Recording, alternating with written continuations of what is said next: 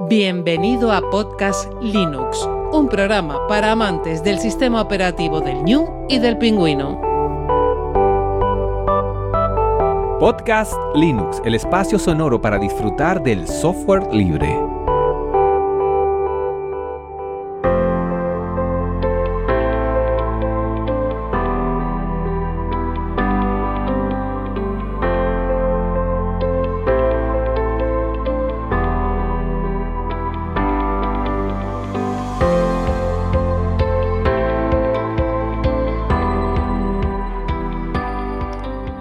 Buenas amantes del software libre, bienvenido a otra entrega de Podcast Linux, la número 137.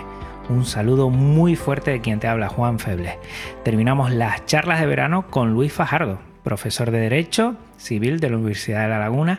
Comenzó como tal en 1995 en la Autónoma de Madrid y ha sido abogado, juez y DPD que tuve que buscarlo, que es entiendo yo, a ver si no meto la pata ahora, delegado de protección de datos. Luis, ¿lo estoy diciendo bien? Así es, buena, bien, bien hallado. pues bueno, eh, Luis eh, usa nuevas tecnologías eh, y, y eh, temporalmente en la UAN, en la Universidad de Almería y Gerona, significándose por la defensa de las libertades del ciberespacio. Vamos a hablar mucho de las libertades, participando en diversas asociaciones como el Centro de Alternativas Legales, Madrid Wireless, Gulib, Slick y en proyectos como el portal informativo de Eurolau Consulting y su plataforma online para Buffet. Actualmente administra diversos nodos del Fediverso que es muy importante que lo tengamos claro, Diáspora, Mastodon, Pertub y el sistema de videoconferencias Blue Button en Educatic, asociación que impulsa el proyecto Tecnología para la Sociedad, txs.es. Muy buenas Luis, bueno, empezamos bien porque no he metido la pata. A mí ciertas eh, bueno, palabrejas a veces se me, se me y, me, alegro mucho que estés aquí porque estoy metiéndole desde hace bastantes episodios la importancia de eh, tener claro cuáles son nuestros derechos, nuestros deberes también. Y creo que tú aquí, pues, podrás darnos o arrojarnos algo de luz que yo siempre estoy hablando sin mucho saber a veces. Bueno, Nuevamente digo que bien hallado. Muchas gracias por la invitación, Juan. Es un, podcast de, referencia en, este mundillo de la tecnología y, también, lógicamente, de, la tecnología para la sociedad, que en el fondo es lo que, lo que vienes haciendo de divulgación, de que la gente pueda usarlo. Así que encantado de estar en un sitio que, bueno, que es un poco que lo, encuentro como mi casa. Muchas gracias. Eh, es verdad que has dicho muchas palabrejas, pero son todas ellas pertinentes. Lo único que yo pensaba yo, según me van presentando, la gente estará como diciendo, ¿y esto qué es? Vamos a, ir diciendo un poco los, proyectos, porque ha habido, ha habido varios, ¿no? Y, es verdad que he estado un poco entre, he estado siempre en el mundo de la universidad, siempre he estado, eh, yo soy docente, profesor de, vocación, me importa mucho el ejercicio de los derechos como forma de solucionar problemas entre personas. Creo que es la, forma bonita de ver el derecho, que mucha gente siempre se asusta y dice, de derecho, esto, esto de leguleyos, ¿no? de palabrejas raras y, de cosas que nadie entiende. No, se trata de, de resolver conflictos, de ponernos de acuerdo. Y desde esa perspectiva es interesante. Y bueno, y aquí que hablamos de tecnología, pues es verdad que he participado en algunos proyectos eh, que, has enumerado.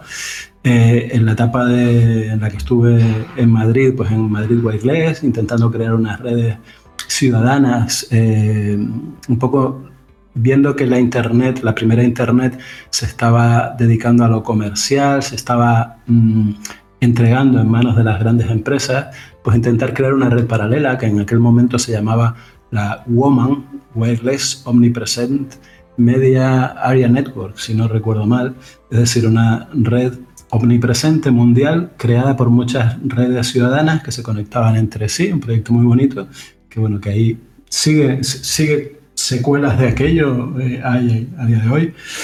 Mm, después en los grupos de usuarios, aquí cuando volví a Canarias, en el GULI, el grupo de usuarios Linux de, de Canarias, y también en, en SLIC, que es la, Asociación de, Empresarios de Software Libre de Canarias. Y, bueno, en mi parte de, abogado, pues también intenté llevar las tecnologías a, a un ámbito que creo que es muy importante, que se haga bien, que se haga con respeto a los derechos de todos y por eso también tratando de, divulgar, pues monté lo que denominaste Eurolaw Consulting, que era además de un consulting, un ofrecer herramientas tecnológicas a los abogados. Mi papel de empresario es muy malo, es decir, yo tengo ideas, quiero ponerlas en marcha, pero ahí quedó como, como un proyecto que, que se lanzó, muy posible todavía, que de hecho los grandes despachos están intentando realizar y que, bueno, aquí se montó y se presentó en, la UNED de la Laguna, eh, aquí en Tenerife, en, pues hace ahora 10 o 12 años.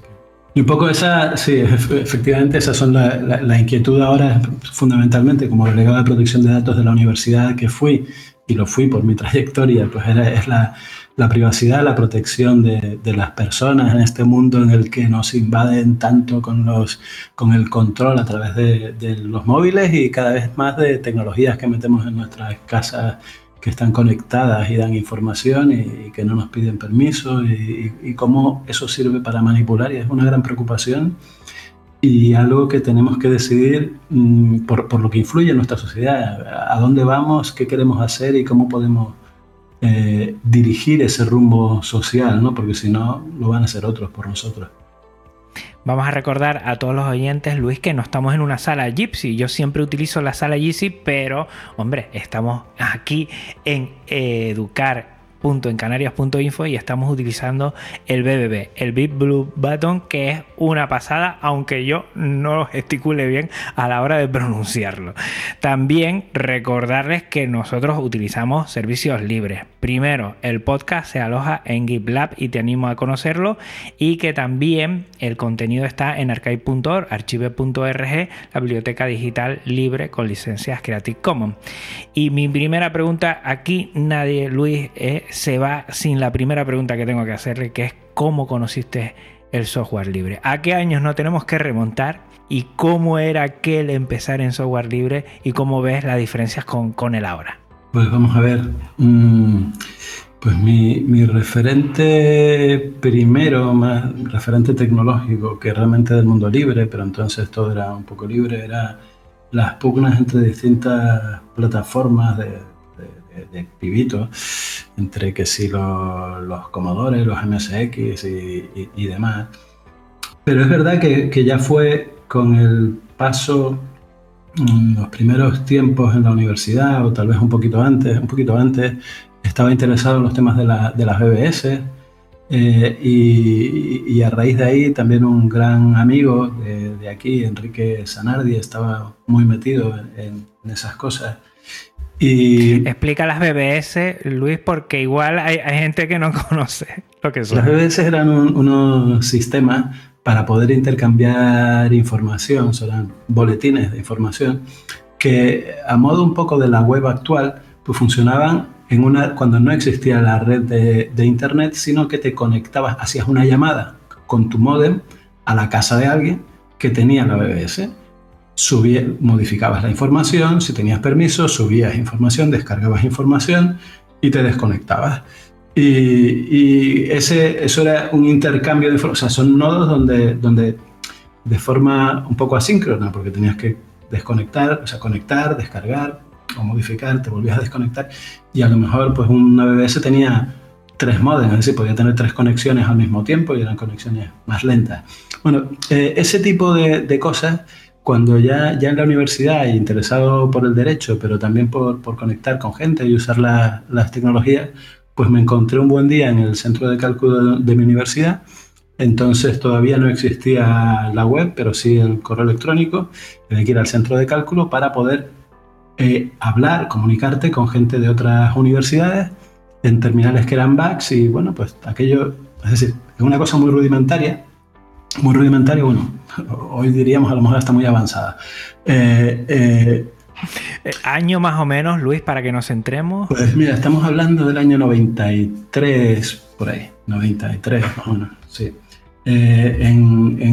y, yo quería llevar, yo quise, quise hacer eso en, en derecho, quise conectarme en derecho cuando fue posible y para eso me tuve que hacer responsable de la red de, de la facultad y a partir de ahí, pues la verdad es que aprendí mucho de redes, em, empecé con, con redes.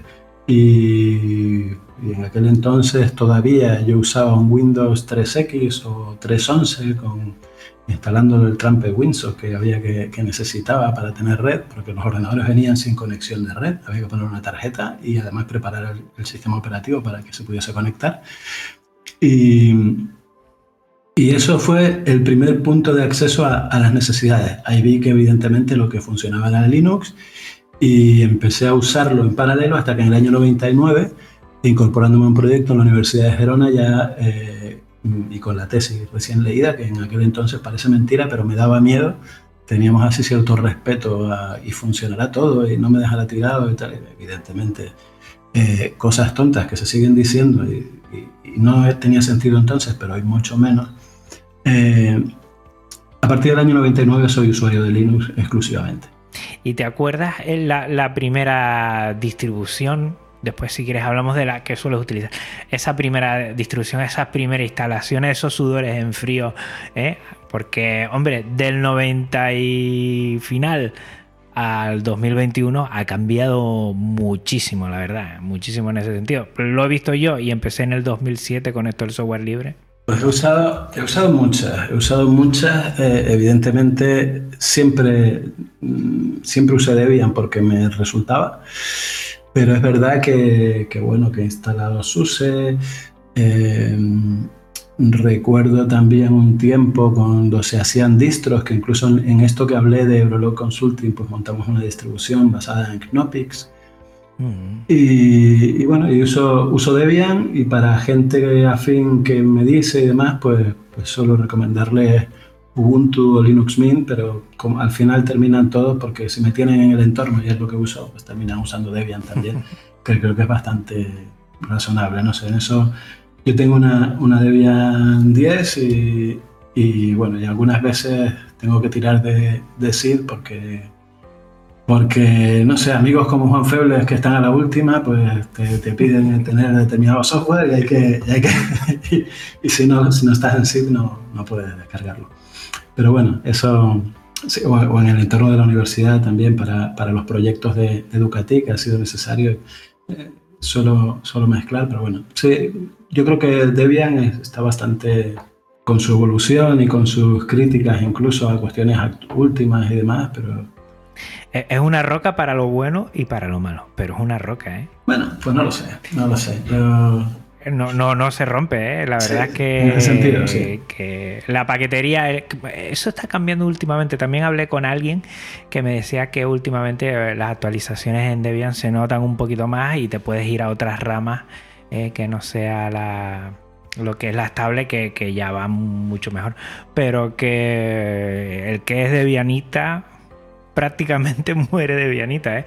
Le encanta. A mí yo la probé en su momento y sí me gustó. Tiene ese pero que para la gente que ya esté utilizando la distribución y la paquetería que tiene que utilizar no va a tener ninguno eh, de actualizaciones de paqueterías, pero vamos, yo he conocido mucha gente que se ha pasado por aquí, Luis, Debianita nace, Debianita perdura y Debianita morirá. ¿eh? sí, yo pienso que, efectivamente, pese a que, bueno, después te sorprende cosas como que no sea la, la, distro ya de la, de la Free Software Foundation y demás y cosas de estas, y entonces miras y dices, ¿y esto por qué? ¿Y qué pasa? Y, los debates que suceden, que bueno, no, no sigo al día, pero que te preguntas, oye, ¿cómo funciona la comunidad? ¿Estarán tomando decisiones equivocadas? Eh, pero la verdad es que yo no me puedo quejar, yo estoy muy, muy a gusto con, con lo que uso y, mm. Hablas de, los principios, el inicio, la universidad. Eh, yo siempre lo digo, eh, yo estoy aquí gracias a la Universidad de La Laguna, que en su momento conocí el software libre gracias a que hicieron un evento y me pasé por allí. Y el software libre sin universidad no tiene sentido. ¿Recuerdas e, esos principios? Ya aquí serían en los 90, mediados de los 90, cuando las Install Party, cuando los primeros grupos empezaron en, España, también en Canarias tuvimos uno. Eh, ¿Cómo fue ese avance y cómo la universidad poco a poco también eh, fue concibiendo con diferentes eh, actividades, con diferentes contenidos que pudieron hacer lo que era el software libre? No te puedo, no te puedo hablar de, de la Universidad de La Laguna, porque, bueno, pues por motivos familiares yo me moví mucho y, en esos años yo estaba en, Madrid ya, incluso antes de, la universidad. Eh, coincidí algún año, ya hablé antes de, Enrique, que, que, coincidí un año con él en el instituto aquí en La Laguna. Pero sí que en Madrid sí que estuve en alguna fiesta de instalación, que efectivamente era lo que se hacía, en proyectos que, además eran muy vivos y muy, muy vigorosos y muy eh, ilusionantes. No es que ahora no lo sean, también lo son, pero, pero tal vez entonces, no sé, uno tiene unos, unos recuerdos de, de, aquellos inicios bastante, bastante entrañables. Y, y, todo era posible. Y uno no esperaba que las cosas fueran tan mal en el mundo tecnológico, pero realmente eh, después de eso pues ha venido vamos a decir, el engaño de, Google, porque realmente todo el mundo del software libre dijo, jo, qué bien que están usando protocolos abiertos, que puedes interoperar, que ya te lo dan hecho y por tanto puedes usar esas plataformas. Y al final, pues fue una plataforma para, para controlar y, de los protocolos abiertos los han ido cerrando o alterando cuando han querido, ¿no? Con lo cual mm, fue un poco un, un golpe que yo creo que que algunos creo que hemos aprendido y creo que, muchos ya, eh, que, mucha gente se perdió ahí en lo que son valores, ¿no? Valores de, intentar una, una, sociedad que pueda usar la tecnología de forma abierta, sin control de las personas, porque en el fondo el software libre es la libertad de las personas, no es que el software sea abierto. Es que la persona puede hacer lo que quiera. Es que no te condiciona, nadie te controla. No se trata de controlar la máquina. Se trata de que controlando a la máquina controlas a los usuarios. Y por tanto, si tú les das un entorno que parece muy libre, pero en el fondo los controlas, pues, pues no, estás, no estás consiguiendo eh, el objetivo propuesto de que la gente disfrute de la tecnología que quiera, ¿no? Y como quiera, y, como quiera, sino de la que le das y como, y como lo dice, como lo señalan algunos. Y perdona Juan, pero me voy de, me voy de la pregunta, yo creo que me, como me suele pasar. No, no, no, del principio de las universidades, yo siempre lo digo, igual... Eh, sí, las universidades. Eh, las universidades eh, efectivamente hicieron mucho porque, porque fue la primera red, porque con, con Red Iris, el gran impulso que le dio Red Iris en los años a, a la red, básicamente Internet era Red Iris. De hecho hubo, hubo intentos de, de empresas eh, de varias empresas, fundamentalmente en España Telefónica, de generar una Internet paralela. O sea, es Internet soy yo. Y entonces nadie más es Internet. Yo controlo toda la red y la voy a llamar Infobía. Y, eso fue lo que hizo. Bueno, tuvo varios intentos, pero eh, que, probablemente son legítimos en el mundo de una empresa que quiere hacer, que quiere hacer negocios. Probablemente lo que, lo que ya se veía ahí es que no tanto que está necesitado de regulación, que es lo que siempre se dice. Claro, es que el legislador siempre llega tarde, no, no llega tarde. Eh, los principios son muy claros desde, pues desde que se redactaron nuestros códigos en el siglo XIX y están claritos y, son lo mismo, eh, tanto para hacer negocios como en el respeto de las personas, si quieres, desde la Constitución del, 78 en, derechos fundamentales. Eh, pues, por tanto, lo que, lo que hay que hacer tal vez es que a, lo mejor qué políticas públicas se hacen, que yo las echo de menos, ¿no? Eh, políticas públicas en esto, o se, se, habla de que las calles deben ser públicas o se discute si una autovía debe ser pública, debe ser privada de peaje o cómo, se, o cómo es, pero no se habla de que las redes deben ser públicas. Incluso hubo una época, recuerdo, en que los ayuntamientos querían, pues, daban cuentas de correo a, los usuarios, a todos sus ciudadanos y ofrecían espacios wifi y se le echaban encima los operadores diciendo, ¿qué hace un ayuntamiento generando un espacio wifi que es una competencia y altera el mercado? Pues es una política, ¿no? Y, eso, pues es una pena que, en gran medida se haya perdido. Creo que, hay que es necesario recuperarlo porque hay un entorno que es público y estamos perdiendo la plaza pública. Se, se dice, eh, no es un tema de tecnología solo, se está perdiendo la plaza pública porque en otros países más fríos la gente solo se reúne, Estados Unidos en los malls, ¿no? en los centros comerciales que tienen espacios de reunión. Y te manifiestas y el dueño del, puedes ejercitar tu derecho de manifestación si el dueño de la plaza, que no es pública, que es una plaza privada, te autoriza la, manifestación. Pero si el dueño no quiere, pues no. Y lo mismo ocurre en Internet, que tienes plazas públicas como Facebook o Twitter y tú podrás decir si el dueño de la plaza le parece que es adecuado lo que dice y si no, te cierra la cuenta y no puedes protestar porque es suya, es lo que quiera. Entonces, el que existan espacios públicos, el que, el, que, el, garantizar la libertad eh, es eh, importante en el mundo físico y, es, y hay una traslación en el mundo eh, tecnológico muy grande, que, no nos damos cuenta. Entonces, todas estas redes que están saliendo, que son, la, la base es que son federadas, es decir, que tú puedes tener un nodo, tú puedes tener un pequeño servidor, incluso en tu casa, con un muy modesto ordenador, eh, con, con, un, bueno, con, cualquier, con una, una, placa en la que te instalas algo o un ordenador para que nos entiendan todos, y, y, tú pones ahí tu información y esa información la tienes en, en, en una red global en la que cualquiera puede acceder como si estuvieses en Facebook. Pero no estás en Facebook, estás en Mastodon, bueno, por decir el análogo a Facebook, estás en diáspora.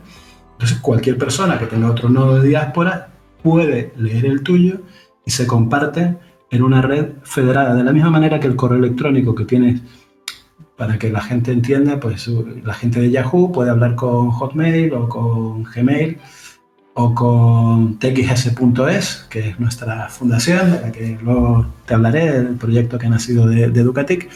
Eh, los correos electrónicos se pueden mandar aunque estén en servidores distintos. Bueno, pues esto funciona igual desde servidores distintos, pero con la sensación para el usuario de que está viendo su muro y sus amigos que están en muy distintos sitios, por decirlo así. Lo mismo para Mastodon, que es el análogo de Twitter, o lo mismo para PeerTube, que es el análogo de YouTube.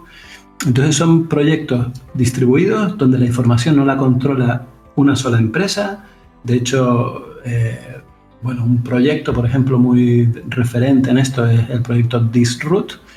Eh, nosotros seguimos un poco eh, en esa senda que, lanzó Disroot y es lo que, lo que hacemos con, con txs.es. Y, bueno, y queremos dar ese tipo de servicios y en eso, en eso estamos. ¿no? Entonces, encontrar la libertad, defender la libertad, defender que que no te manipulen el espacio público y después también qué se hace con esa información, que no se altere, que no haya inteligencia y algoritmos por detrás posicionándotelas para llevarte a comprar algo, pensar algo, hacer determinado comportamiento, simplemente que en el día de las elecciones te quedes en casa. Entonces, que no exista esa manipulación sutil usando tu información. A mí, de todo lo que has comentado, que me parece interesantísimo, yo creo que, no sé si, estarás de acuerdo, Luis, hemos perdido, no sé si libertades o, hemos dado un, espacio muy grande a unas empresas que ya ejercen un monopolio, eso está claro, y que aparentemente ahora ellos tienen un poder que se lo hemos dado nosotros como usuarios y usuarias, que entiendo que, que hay un desnivel y yo siempre aquí eh, pienso, que igual, si algo no puede salvar, no sé si nuestro gobierno, lo digo no por de, de, nuestra nación, no, no por tomar ningún um, pincel político. Siempre pienso que Europa nos puede ayudar bastante, pero tú lo dijiste al principio, ya eh, todo está escrito, ya hay una normativa para eso. Recuerdo de, de, otras reuniones que hemos tenido que insistes mucho en eso. Lo que hay que llevarla a cabo, ¿no? En mucho eso me, parece muy interesante lo que dice. Oye, porque yo no tengo un correo, por ejemplo, no sé, de mi comunidad autónoma o de mi, o de mi gobierno, que me lo ceda a mí y como ciudadano digital también tenga la posibilidad de eso. Eh, ¿Qué, podríamos hacer? Juan, según hablas, estoy seguro de que hay personas que dicen, uy, pues, pues, para que sea del gobierno yo prefiero que sea de Gmail. Seguro que hay gente que lo, que lo piensa, ¿no? Eh, porque no valoramos, no valoramos nuestras instituciones, pese a que son instituciones democráticas con, muchos problemas, ¿no? Con, muchos problemas fundamentalmente porque la gente no participa, es decir, porque lo controlan cuatro, que son los que controlan los partidos políticos, porque en política hay muy poca gente. Entonces, si, si en un partido, o sea, si en la época de la, de la transición eran eh, una agrupación de cualquier partido, o sea, local de cualquier partido, era cientos de personas, si no, si no miles. Y hoy en día a lo mejor son uno, dos, tres centenares como mucho. Eh, gente, son, vamos, gente más, eh, manipulable. Es un poco de una cuestión de volumen. Pero bueno, yendo, yendo más a, al tema, em, sí, Europa nos puede salvar, pero mm, nos tenemos que salvar nosotros. Es decir, yo no creo, nosotros tenemos instituciones democráticas, eso quiere decir que se basa en la acción de la gente que si no participas no esperes ninguna salvación. Eh, que te puedes organizar en asociaciones, que puedes generar colectivos, que puedes hacer cosas y que puedes exigir el cumplimiento de la normativa, pero si no la exiges, lo que va a pasar es que las normas que no se piden el cumplimiento se modifican porque no, no son útiles, no están cumpliendo una función bien.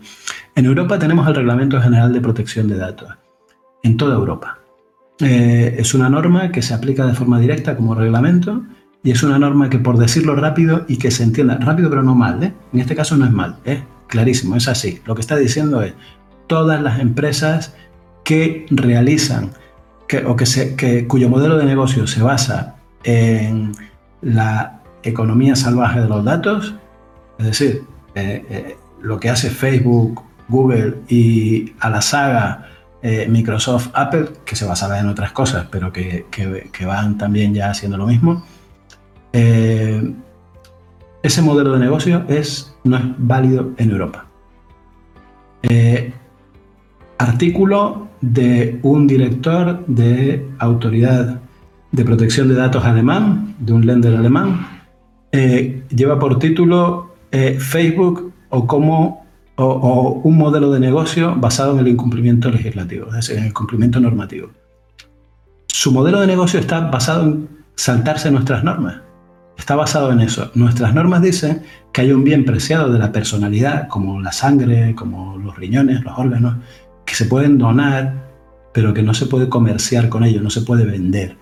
Por una cuestión, si quieres, de escrúpulos, por decirlo rápido, por una cuestión de principio, por una cuestión de integridad de la persona, de que no se trata de que vendas lo más íntimo porque no tienes otros recursos. Eh, y se trata de que eso se puede donar, pero no se puede hacer negocio con ello.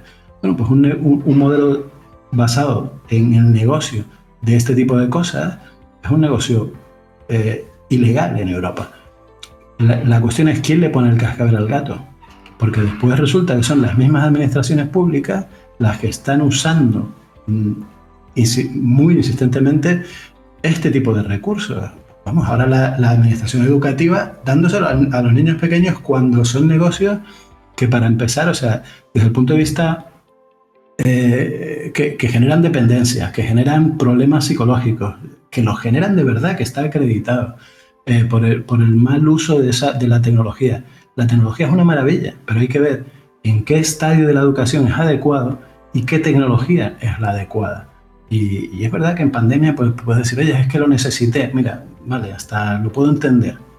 Hasta lo puedo entender. Y tiraste, echaste mano de lo que tenías más cerca y de lo que te fue más fácil bien, de acuerdo, pero hay tecnologías verdaderamente maravillosas eh, para la educación. Nosotros las estamos, cuando digo nosotros, digo la Asociación Educativa constituida por, por, un grupo de profesores de la Universidad de La Laguna, pero de ámbito nacional, con intención y con vocación nacional y con intención y vocación además de, constituir, de constituirnos en fundación, en eso estamos, eh, que, que, hemos implementado unas tecnologías eh, siempre hablando con, con las autoridades académicas, a nosotros nos tocaba pues, el, con el, rectorado de la Universidad de La Laguna para decirle, mire, vamos a hacer esto porque queremos, creemos que es más correcto y porque creemos que lo otro no cumple, pero desde luego esto es mejor y, le digo que lo voy a hacer. Eh, y bueno, lo hemos ido haciendo de la mano, finalmente incluso yo creo que ha sido reconocido por la comunidad educativa y por el propio, los propios vicerrectorados competentes nos permitieron organizar un curso con, mucho éxito en el ámbito de la universidad. Y, bueno, esas tecnologías pues son las que se deben utilizar, que son tecnologías que no, mm, que no enganchan, que no pretenden fomentar que uses más, que te permiten pensar que es lo necesario.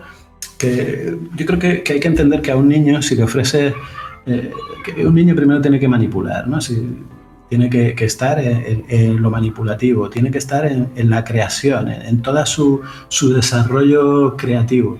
Y si tú le das una herramienta que por muchas soluciones que tenga, por muchas eh, cosas que el programador haya puesto, no va a tener todo lo que se le puede ocurrir a ese niño. Lo, lo está limitando, eh, por muy amplio que sea, lo está limitando, lo está focalizando y lo está dirigiendo, cuando lo que se trata es de generar creatividad. Entonces, siempre limita, eh, limita la creatividad.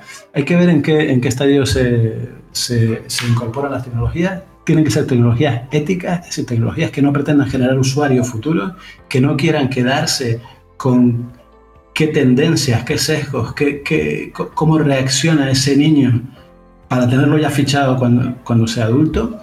Porque claro, le dicen a, a las consejerías de educación, no, no, no le vamos a poner publicidad, pero si ese no es el problema. Si el problema es la generación de perfiles, no que le pongan publicidad o no le pongan publicidad ahora. Y bueno, los convenios que tienen, que, las consejerías están tan contentas de los convenios que han hecho, son convenios que, en los que se ha introducido una tecnología que es contraria a nuestros valores, contraria a los valores eh, no solo educativos, sino incluso democráticos, porque fomentan la manipulación y ahí tienes el fenómeno de Trump, pero tienes también la influencia en el Brexit y tienes también qué es lo que ha pasado en uno y otro sentido. No quiero aquí tampoco hacer política, pero también cómo se ha utilizado pues, el fenómeno en, Cataluña o en, fin, en, cualquier elección. Y eh, es curioso que los partidos políticos españoles a su propia militancia le mandan correos en los que hacen seguimiento de si se lee, si no se lee, si se reenvía, si qué es lo que... Es decir, estamos llegando a un, nivel de control que, no es exactamente lo que hablamos de la libertad. Hay, muchísima manipulación y, ganas de, saber y de controlar. Entonces, creo que, hay que enseñar otra, otra cosa. Y después también esos convenios se dicen gratuitos, pero en realidad las universidades se asustaron ahora hace unos meses cuando Google dijo que, limitaba la capacidad del correo, o sea, el máximo que las universidades pueden tener, que lo siguiente de pago y va a ser esto. Y claro, y todos dicen, niño, ¿y ahora qué hago? Pues chicos, lo que vas a hacer es pagar. Eso es lo que vas a hacer. ¿Y, por qué crees que las instituciones, Luis, en vez de, generar eh, servicios propios, tener un control como hemos hablado, eh, tener nuestros propios servidores, nuestros propios técnicos generando valor dentro más local, ¿no? Intentando generar todo ese sistema y servicios mm, más tenerlos uno y que puedan ser federados como lo dijiste al principio. ¿Y por qué no hacen eso y entre comillas venden todo eso a empresas que después muchas veces no sabemos con los datos lo que se hace, ese tracking que se puede hacer a, los más jóvenes, a los menores como, como alumnado. ¿Qué, ¿Qué, hay en esa balanza para que se decante por un lado para otro? Porque yo, hombre, aquí somos muy en pro del software libre y lo vemos más claro, pero mm, cualquier persona que, que veo yo que diga, oye, tienes un control de los datos, generas riqueza local, genera. Mm, yo creo que tiene que ser más llamativo que lo otro, pero nunca es así. O parece que muchas veces es muy difícil que sea así. Bueno, son muchos los motivos, ¿no? Pero mm, en primer lugar, mm, la administración. En primer lugar, te enfrentas a un producto de una gran empresa que hace el lobby y vende su producto para que su producto entre, con pequeñas empresas que son las que localmente pueden instalar y mantener las soluciones eh, que se mantienen por una comunidad global y que se desarrollan a lo mejor por empresas más o menos fuertes, pero alejadas. Eh, y claro, eh, no tienen el mismo peso de negociación y de interlocución con la administración y eh, no están montando cursos para que vaya el personal de esa administración y no, no, no están por, por, el nivel que tienen. ¿no? Eh, en segundo lugar, también hay cierta comodidad en, la, eh, en los técnicos de, de, la administración que le dicen, mira, si esto te lo hace y te lo soluciona fuera y demás, pues mira, ya una cosa menos que tiene. es más, yo encuentro menos en la universidad, pero en ciertas administraciones donde dicen, donde dicen y dicen muy mal que nuestro, no, es nuestro negocio el tema de la, del correo, mantener el correo electrónico, lo nuestro es mantener una sede electrónica. Bueno, pero las, notificaciones, las notificaciones no, pero los avisos los realizas por correo y los avisos tienen que ser confidenciales y tienen, entonces no puedes delegar en, eh, en, una empresa externa. Y lo que no puedes hacer es mandar cierta información muy sensible que van a utilizar tus funcionarios hablando con los ciudadanos a través de un correo que va a ser analizado y que va a generar perfiles de usuarios de esos ciudadanos de los que estás hablando. Entonces no hay conciencia de todo eso, no hay conciencia del peligro. Y te digo, eh, estas grandes empresas son las primeras que se enteran de qué resoluciones van a salir, en qué sentido, y, evidentemente se utiliza. O sea, esa información es una información eh, económicamente valiosa y, que puede que, se puede utilizar y claro que, la utilizan. Es decir, no solo sirve para decirte, tienes un viaje a tu destino de vacaciones y te sale en tu móvil. No, no. Igual que saben que te vas de vacaciones, eh, saben que no te iban a dar la, la subvención y saben por qué motivo y saben las deudas que tienes con Hacienda y son quienes los bancos consultan para ver si te dan financiación o no te dan financiación y son las que a veces con errores están en, la consecuencia de que no te den un préstamo ¿no? y de que no puedas montar un negocio o de que, en fin, de cualquier cuestión. Y, y Luis, una pregunta, ¿todo eso no es ilegal? Que, que conozcan eso sin... Todo eso, todo eso es absolutamente ilegal, porque no es, no es con consentimiento, pero es que además no siempre se puede dar el consentimiento. Y yo te digo que yo que no uso WhatsApp, cuando yo doy mi número a alguien que no memoriza, está dando mi número a WhatsApp. Y cuando yo tengo una llamada telefónica con una persona que tiene WhatsApp, eh, WhatsApp, o sea, Facebook se entera de que hemos tenido una llamada telefónica, de la duración, de las condiciones de, de esa llamada o cuando le mando un SMS.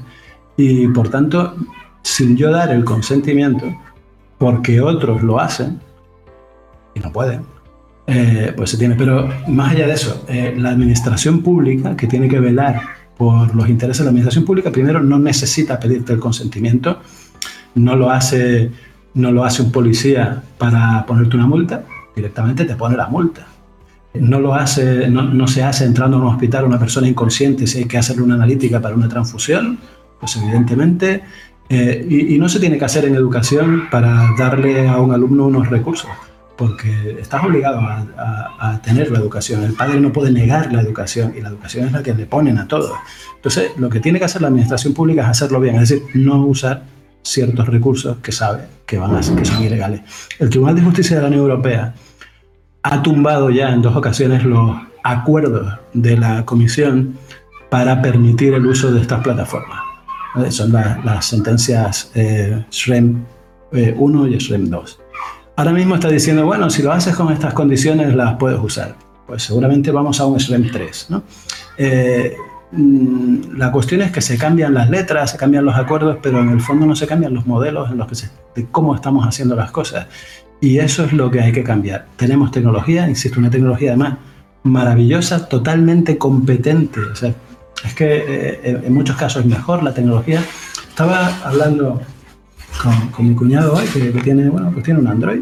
Y estaba yo buscando cómo puede autorizar a un programa a que, a que Android no lo deje, no le quite la energía, que, que quiere, él quiere que funcione.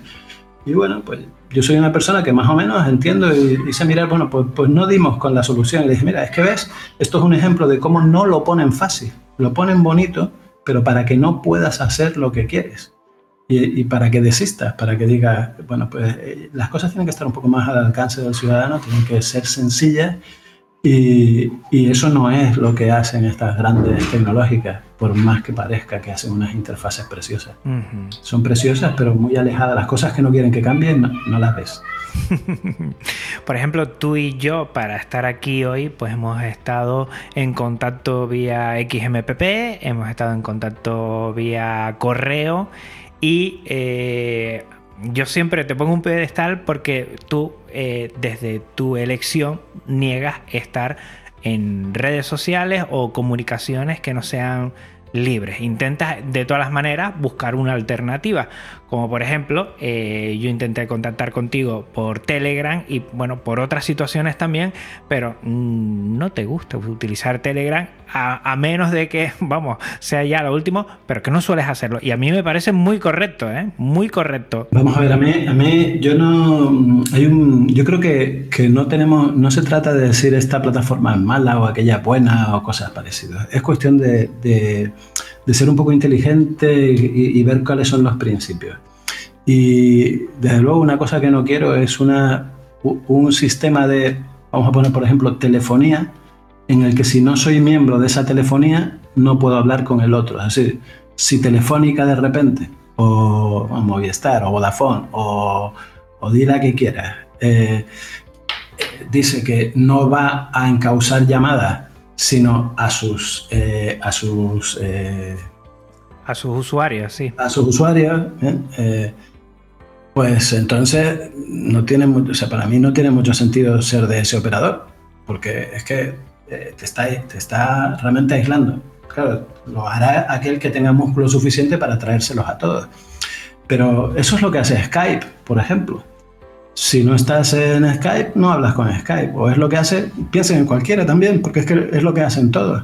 Entonces tenemos que tener sistemas que utilicen estándares y no pasa nada si tú tienes uno y otro tiene el otro como el correo electrónico. ¿Qué pasa con Telegram? Que solo hay servidores para, solo hay un servidor central. Exactamente lo mismo que pasa con WhatsApp. Es verdad que la comunidad te dice, no, pero es que el, cliente es libre y se sabe lo que hace. Yo, bueno, el cliente, es verdad. O sea, es verdad que hay una gran diferencia con WhatsApp porque el cliente es libre y se sabe lo que hace. Pero después te dicen, no, y, las conversaciones son encriptadas, mentira. Encriptas en conversaciones eh, de uno a uno eh, en las que después pueden desaparecer y esas no pasan por el servidor, pero solo esas, exclusivamente. Es decir, tiene la característica para hacerse publicidad, pero no, tiene la característica de forma general, nativa, en lo que se usa habitualmente. Eh, creo que entonces sí, pues he buscado las, plataformas que usan una serie de principios. el primero es que esté federada y el segundo es que se pueda encriptar eh, XMPP con el programa Conversation en, en Android o con Chat Secure en, en iPhone. Eh, o, con, por, o, con, Gajin, por ejemplo, por, decirte uno. Yo me lo he instalado por ti, ¿eh? no sé si recuerdas el día en que empezaste a decir, bueno, vamos a intentar que no sea Telegram, porque yo no lo uso, lo cual a mí me fascinó, ¿eh? Te tengo en un pedestal que te lo digo ya. Y lo probé y la primera persona a la que me conecté fue a ti, que te pedí por correo electrónico. Te dije, oye, que ya tengo un XMPP, déjame probar. Y, hemos entrado en contacto por aquí, la verdad. Bueno, pues te digo que, que, incluso mm, a día de hoy además soporta llamadas de audio, de vídeo y por tanto funciona exactamente igual que funciona el WhatsApp. Y para temas ya más avanzados, pues tienes el Matrix, ¿no? que, que aunque, aunque todavía con el protocolo hay problemas de estandarización, pues parece que será, será el futuro de este tipo de comunicaciones libres y, y seguras ¿no? y federadas. Entonces es un tema de criterio y sabiendo los criterios es muy fácil ver qué plataformas cumplen y qué plataformas no. Todo eso fue lo que incubó lo que es eh, TXS.es, lo de tecnología para la sociedad, fue mm, ese necesitar de plataformas, servicios, aplicaciones que tengan esas dos características, la que te hizo a ti empezar a, darle forma a tecnología para la sociedad? Bueno, tecnología para la sociedad viene de, una asociación que es Educatic, que está en www educar.encanarias.info, que aunque esté en canarias.info, porque era un dominio que tenía, en realidad ya dije que es con vocación nacional. Eh, no exactamente, es decir, yo, esto es un esfuerzo de, diversas personas que coincidimos con ocasión de la pandemia de decir, oye, ya, ya vale, ¿no? Eh, por un lado, bueno, está Patricio García, que había sido el director de la oficina del del software libre, el director saliente en ese momento de la oficina del software libre. Eh, está Juan Hernández, que también tiene una, trayectoria importante en el uso de, de software libre, eh, Enrique Sanardi, y que, bueno, que fue de los primeros, si no el primer desarrollador eh, Debian de la comunidad hispana. Y, bueno, y, yo mismo que había sido el delegado de protección de datos de la universidad. Entonces, claro, la universidad, cuando que, ya tenía ciertos problemas, porque usaba Gmail y eso ya era un problema, usaba Gmail como plataforma de correo y eso ya, ya era un problema. Cuando va a cambiar a, eh, con la pandemia al Meet, ya pues decir, mira, mm, si tienes un problema, que es un problema que conoces, que es un problema que está advertido, que debes tener una estrategia para cambiarlo y que no pasa nada por, por decir, mira, estoy haciendo lo que puedo, porque en protección de datos se hace lo que se puede. Y, lo importante es ir, saber cuál es el rumbo. cuando haces una cosa con el rumbo totalmente torcido y equivocado, pues ahí mm, personalmente yo lo que hice fue escribir a, al vicerrectorado competente y decir, miren, yo ejercito eh, mi, mi, derecho a, a, objetar. Es como cuando a un policía le dices, dispare a matar. Pues mire, no, no, porque la ley me lo impide. O sea, usted la orden es muy clara, pero la ley me lo impide. Y por tanto no voy a cumplir su instrucción eh, y lo voy a hacer bien. Y lo voy a decir cómo lo voy a hacer. Entonces yo eso lo dice en un primer momento. También usamos Jitsi en ese, eh, usé Jitsi individual en ese momento. Eh, como hicieron también pues otros compañeros, cuando conocimos un poco las líneas que llevábamos, dimos, oye, vamos a hacerlo juntos, vamos a poner un solo servidor, eh, vamos a pedirlo, lo, volvimos a pedir a la universidad, que miraban un poco para el otro lado, como, esto déjales hacer, pero no, realmente no tuvimos ayuda. Y dijimos, mira, si queremos llegar a alguna ayuda, a lo mejor montamos, porque estamos financiándolo nosotros y dinero, vamos a ver si llegamos a alguna ayuda para que, que están precisamente para montar estas cosas y constituimos la asociación, no llegamos a ninguna ayuda, seguimos financiándolo nosotros, pero bueno, tenemos la asociación. Y ya la asociación dijimos, esto estamos cansados de que, de que se quede en intentos puntuales, esto hay que montarlo con vocación de permanencia, si se quiere que permanezca, esto tiene que ser un, patrimonio importante que además que cuando una empresa contribuye eh, le desgrave, cuando un particular contribuye le desgrave, y eso es una fundación. Entonces estamos en la idea de ya desde el principio, la, asociación ya en, sus propios, en sus estatutos habla de crear una, una, fundación y en eso estamos. Entonces, la asociación www.educar.canarias.info eh, es una asociación muy vinculada, lógicamente, a la educación, que su, su mérito fundamental ha sido mantener el Big Blue Button en el que estamos, el gran botón azul, eh, y, tenemos como, como línea bueno, hemos llegado a un acuerdo todavía por, por firmar, pero, pero sí hablado con la Oficina del Software Libre de la Universidad de La Laguna para ofrecerles esos recursos y que la universidad los use, aunque sea como, bueno, como una cosa en pruebas o, o por, por, no, porque, no porque haya que probarlo, sino básicamente eh, porque desde pues, nuestra dimensión no podemos ofrecerlo a la escala que la universidad lo necesita, sino simplemente para, como que se vea que es un buen complemento. Eh, y, hemos llegado a ese acuerdo. Pero además estamos moviendo más cosas, eh, constituyéndonos como fundación, eh, tocando las puertas de, gente que pertenece a otras oficinas de software libre o a otros movimientos en el ámbito nacional. Teníamos algún preacuerdo para la financiación de la fundación que nos ha llegado al verano y lo hemos dejado ahí parado pero sí que tenemos un... Yo sé que, que, hay gente que a lo mejor nos está oyendo y que nos ha seguido y que estará diciendo qué que, pasa con, con, la demanda. La demanda es una de las actuaciones eh, que, junto, junto a las herramientas que, que ya tenemos y que ofrecemos, pues, eh, pues algo de, que, es poner en... E, exigir el cumplimiento normativo. Y exigir el cumplimiento normativo a las consejerías que se han sumado a, a, este carro de, la, del control salvaje por grandes eh, empresas de, Big Data y decirles que eso es incorrecto y decírselo, pues, pues evidentemente lo decimos amablemente, pero también hay que exigir el cumplimiento y eso se hace en los tribunales. Y esa es la demanda, pedir que, que los tribunales anulen esos convenios. Y, bueno, y, seguramente tendremos, como nos hemos comprometido a hacerlo eh, para el próximo curso, si no tenemos constituida la fundación, si no nos es posible, pues lo haremos desde, desde la asociación. Yo sé que no sé si en otros países de la Comunidad Económica Europea han hecho algo parecido, ¿no? Alguna carta por ahí informando de, de, todo esto, ¿no? A raíz del software libre, de la pandemia, de cómo debemos cuidar mucho qué servicios eh, sobre todo partiendo de la base de, que no son legales. Muchos de estos no son legales y no, no tienen que ver nada con la norma, van en contra de la norma como tú dijiste al principio. Sí, yo no conozco, no conozco la carta que me señala Juan, sí que conozco la actuación de otras administraciones y, colegios también, eh, tanto en Francia como en Alemania.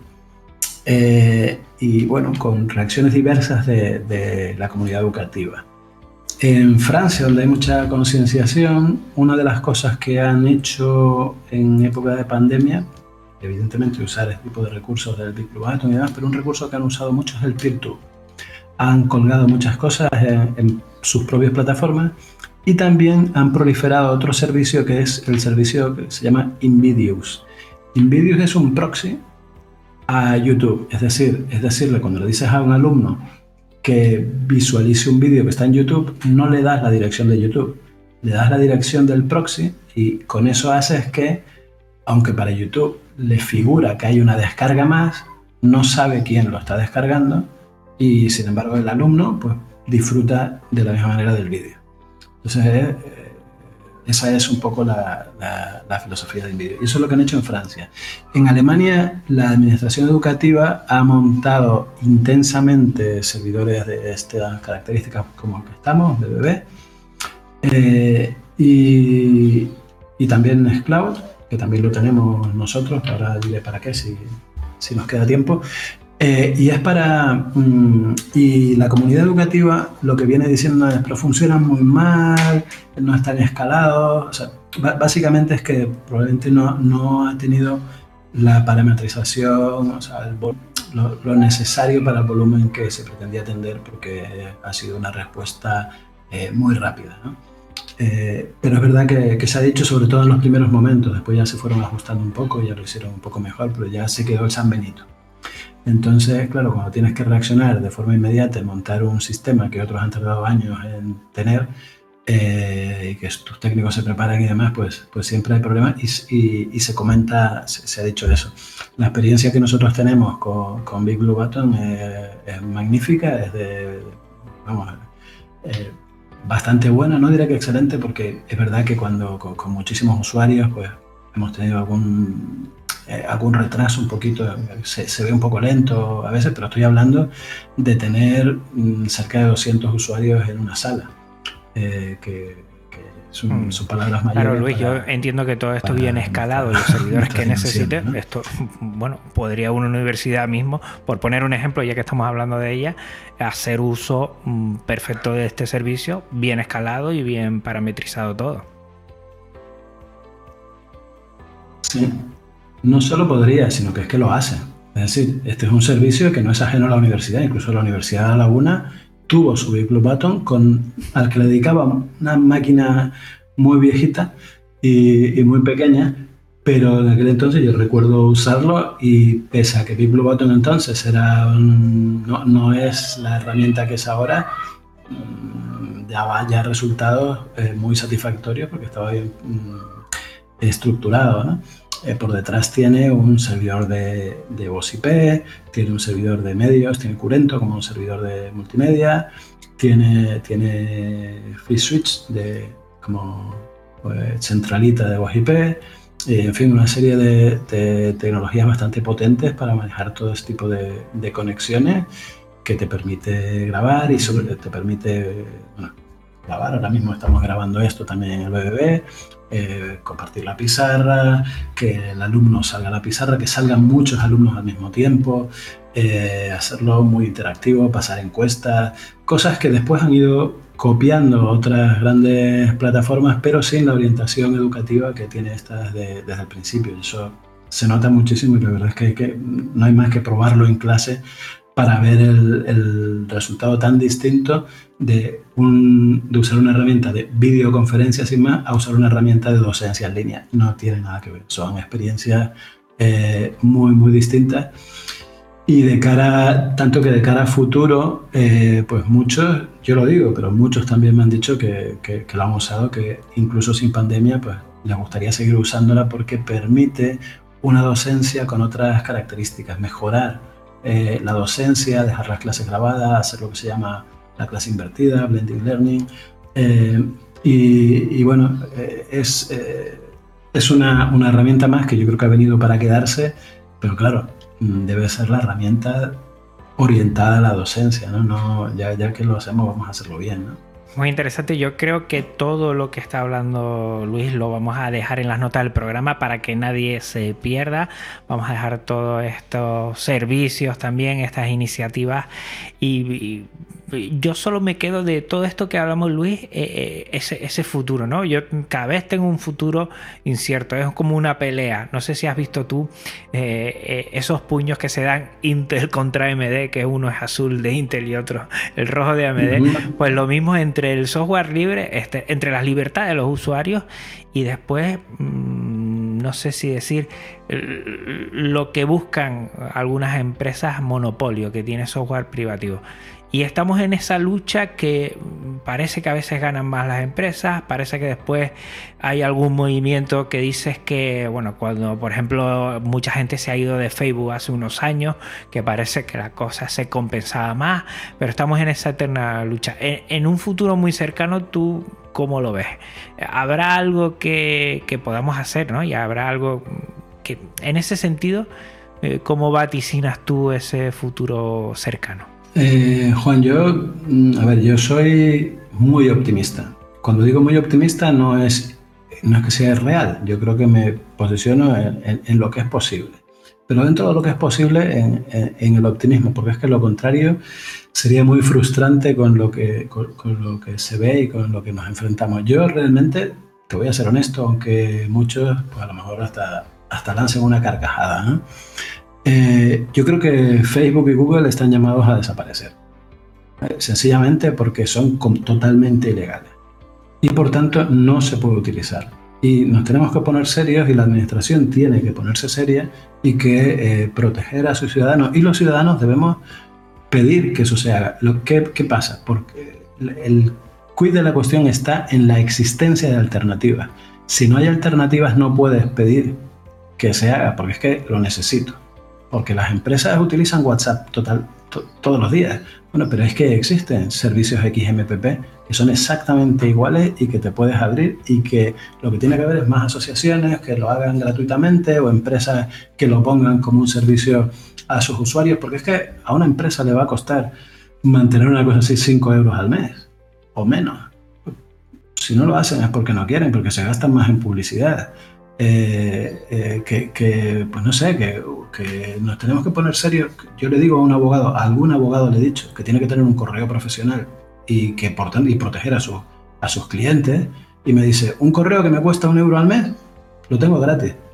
Pues yo me llevo las manos a la cabeza, pero si eso es lo que tenemos. Entonces, es verdad que es difícil, pero creo que, con, que, que entre todos, sabiendo que hay alternativa tecnológica, sabiendo además que no es cara, que puede ser gratuita según cómo se monte, pero evidentemente la tecnología tiene, cuesta un dinero, tenemos que ver cómo lo hacemos. Queremos que sean servicios públicos, muy bien, que los asuma la administración. No, no, no quiero que sean públicos porque yo quiero, no quiero estar en manos del Estado, yo quiero libertad total. Bien, pues monta, entra a tu asociación, paga lo poquito que te pidan, la voluntad, que es lo que, por ejemplo, el modelo que, que, tenemos pensado nosotros, lo que hace, lo, que hace Disfrut. Eh, vamos a ese tipo de modelos, a otro tipo de modelos, porque la tecnología existe, las alternativas están y por tanto es hora ya de ponernos con la exigencia normativa.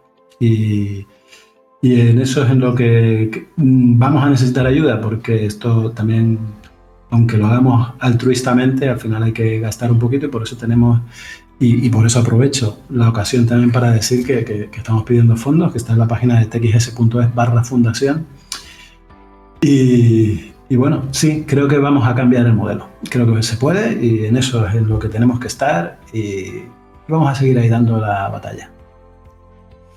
eh, para atrás ni para coger impulso, decía un dicho por ahí. Bueno, siempre se puede, siempre se puede reflexionar, siempre uno se puede equivocar y asumirlo, pero desde luego la voluntad es muy clara y hay que seguir en, esa línea. Bueno, eh, yo la verdad que mm, desde que te he conocido, sobre todo en el principio en la oficina del software libre, después con el Flisol, que lo pasamos genial, y yo creo que, bueno, parte de eh, queda en un episodio de, del Flisol que, grabamos. Eh, yo te agradezco mucho, Luis, que hayas dado un momento de este veranito que más incierto poder quedar bien con, con alguien con tranquilidad. Eh, espero que dentro de poco que empezamos el nuevo curso escolar, ya que también somos docentes, pues los empieces con, con, mucha fuerza, con mucha alegría, con mucha pasión, que creo que siempre me parece una persona que equilibra mucho la pasión con también eh, la reflexión. Y me gusta mucho eso de ti. Voy a dejar en las notas del programa, se lo digo a toda la audiencia, eh, bueno, pues todos estos enlaces eh, que ha dado Luis para que puedan verlo, para que reflexionen, para cuando terminen de oír este episodio también le den una vuelta y, y se informen un poquito más. Y yo nada más que, bueno, agradecerte enormemente eh, Luis, que te hayas pasado por aquí. Si alguien sabía que se tenía que pasar en estos Linux con ese verano, eh, ya te tenía fichado porque en este momento que nos has puesto en la parte nostálgica con muchos servicios de los 90, hemos conocido muchas cosas. Eh, creo que ha sido súper interesante y te agradezco mucho.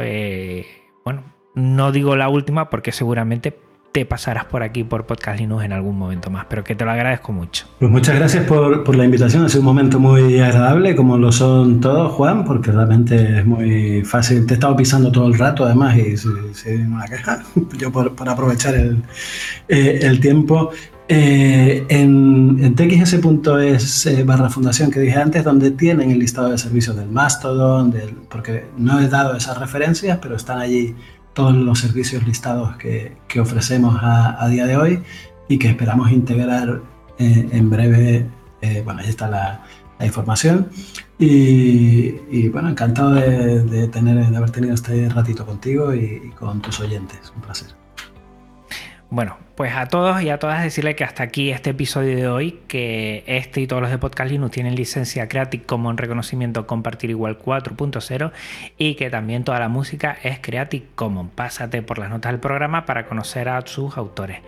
Recordar que estamos en esa sala BBB que me ha encantado. A ver si igual me paso de Gypsy a BBB porque está muy muy bien y que este podcast se aloja en GitLab, que es un servicio libre de repositorios Git. Y el contenido, recuerda, el OGG o MP3 en archive.org, archive.org, la biblioteca digital libre con contenido Creative Commons.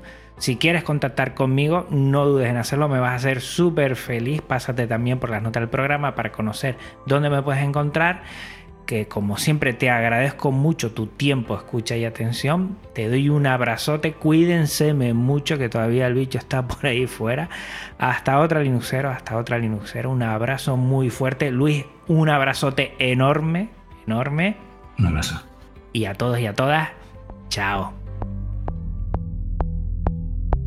Podcast Linux, el espacio sonoro para disfrutar del software libre un programa para amantes del sistema operativo del ñu y el pingüino.